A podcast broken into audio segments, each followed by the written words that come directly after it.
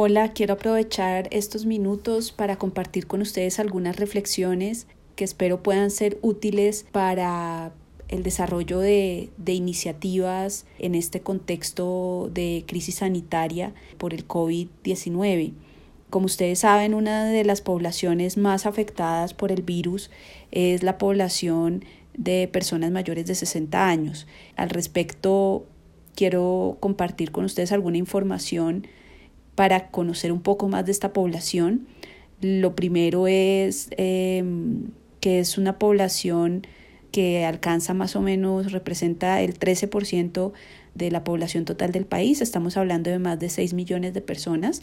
que puede ser equivalente a el doble de la población de Medellín o de Cali.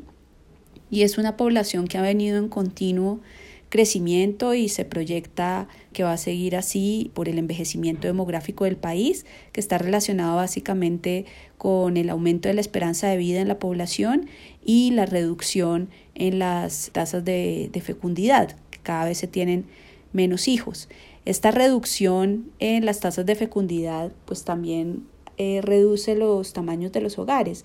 la mitad de las personas, cerca de la mitad de las personas mayores de 60 años, eh, actualmente viven en hogares de una,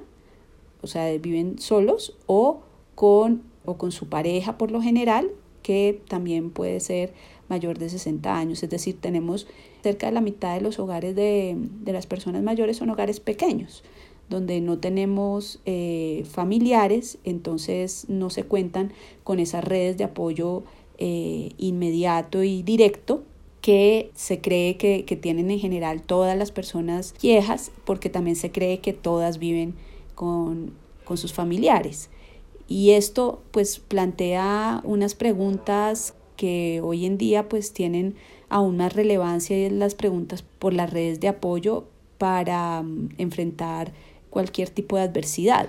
Y en este caso en particular, pues para resolver los asuntos cotidianos como tiene que ver con el abastecimiento, las comunicaciones, resolver cualquier emergencia, eh, los asuntos también de ir a bancos o hacer alguna vuelta, considerando que están en una cuarentena mayor a la que ha estado la población en general y que también va a finalizar después hacia finales de mayo. Entonces, en esta medida, pues habría que preguntarse cómo hacen, cómo están haciendo casi la mitad de las personas para resolver estos asuntos en la cotidianidad.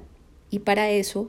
una posibilidad sería para contribuir a generar apoyos para que las personas puedan resolver asuntos cotidianos tendría que ver con, por ejemplo, dependiendo en donde vivamos, si vivimos, eh, si estamos en una casa y es en, en un contexto de barrio,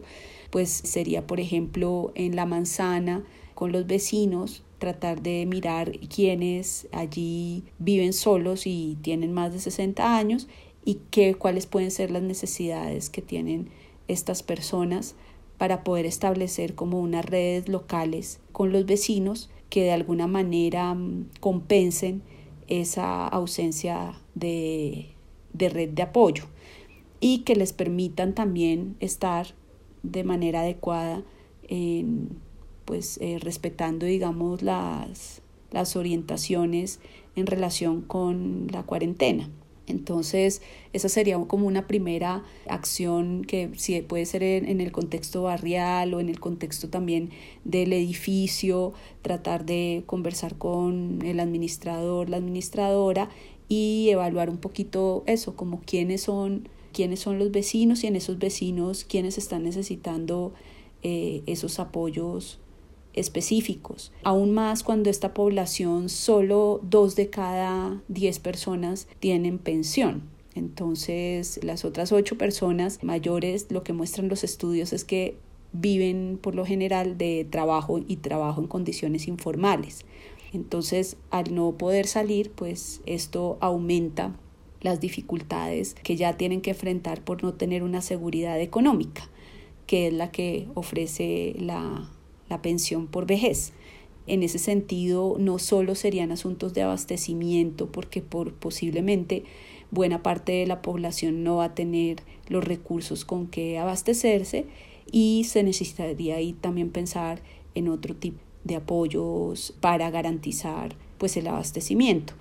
Es, esta población en la ciudad no se encuentra distribuida de la misma manera. Encontramos, por ejemplo, que en la localidad de Teusaquillo y de, y de Chapinero es donde más hogares unipersonales de personas viejas hay. Y esto se, se da en una tensión importante que es, encontramos personas que tienen su vivienda,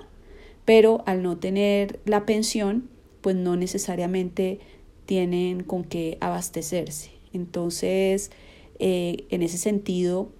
empezar a, a, mirar lo local, empezar a ver los vecinos y con los vecinos cuáles pueden ser esas redes que se establecen para identificar dónde pueden estar las necesidades puede ser interesante en este momento. Eso en relación como con condiciones de vida y redes de apoyo, además que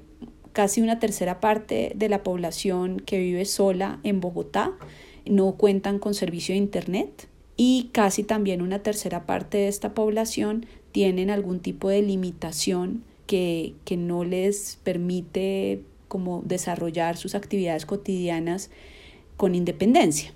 Entonces, en ese sentido, también lo que pueda hacer como apoyos en relación con las comunicaciones, pues creo que también puede ser importante para que ellos puedan por lo menos acceder, por ejemplo, a servicios de atención en salud domiciliaria. Estos asuntos deberían, digamos, ser parte de, de lo que está atendiendo la política pública, pero lo que de alguna manera esos apoyos y esa atención de la política pública no está necesariamente considerando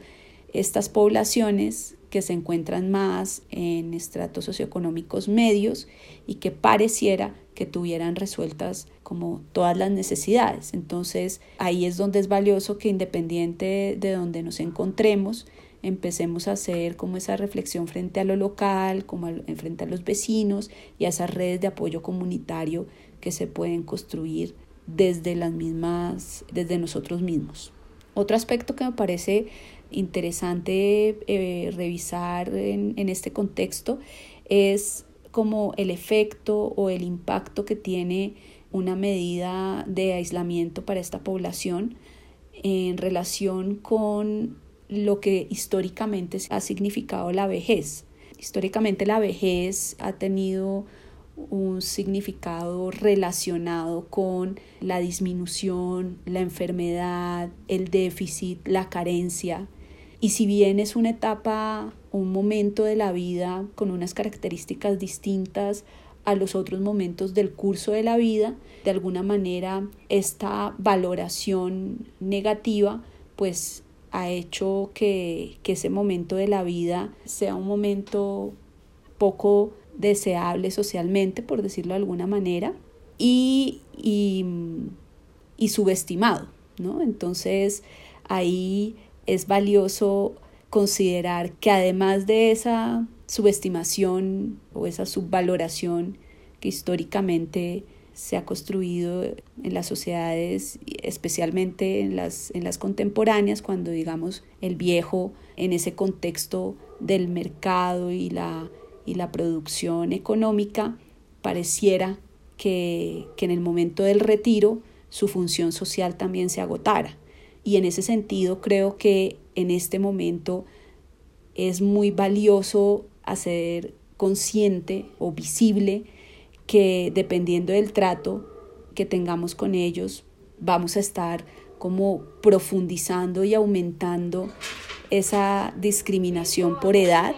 En esa medida, reflexionar acerca de la función social de los viejos y cómo esta función social contribuye a la construcción, ha contribuido históricamente, pero sigue contribuyendo también a la construcción de la sociedad en distintas áreas. Tenemos aportes, las estadísticas muestran que 8 de cada 10 personas viejas pues se encuentran en muy buenas condiciones físicas y mentales, con gran autonomía y que, como lo mencionaba hace un rato, pues están en especial trabajando en condiciones inadecuadas, informales y esto genera pues también una contradicción muy fuerte porque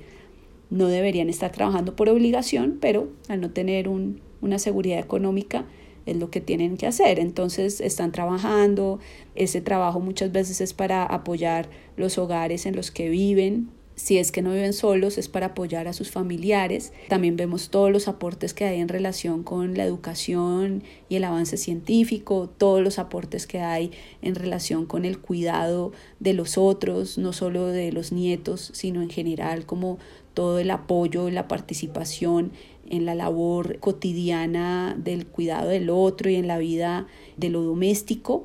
Entonces, digamos que, que son muchos los aportes que no se hacen visibles, no se reconocen y de alguna manera este momento puede profundizar esa mirada y esos sentimientos de, de aislamiento y de no hacer parte de la sociedad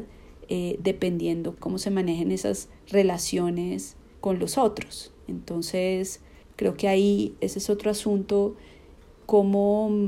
por ejemplo, no, no utilizar diminutivos, y, no generalizar cosas que no se pueden generalizar. Por ejemplo, cuando se dice los abuelitos, pues no todas las personas mayores son abuelos y no son abuelos de todo el mundo, sino de sus nietos en particular. Y además de esa generalización, cuando ponemos el diminutivo, ya de entrada los estamos poniendo en un lugar de inferioridad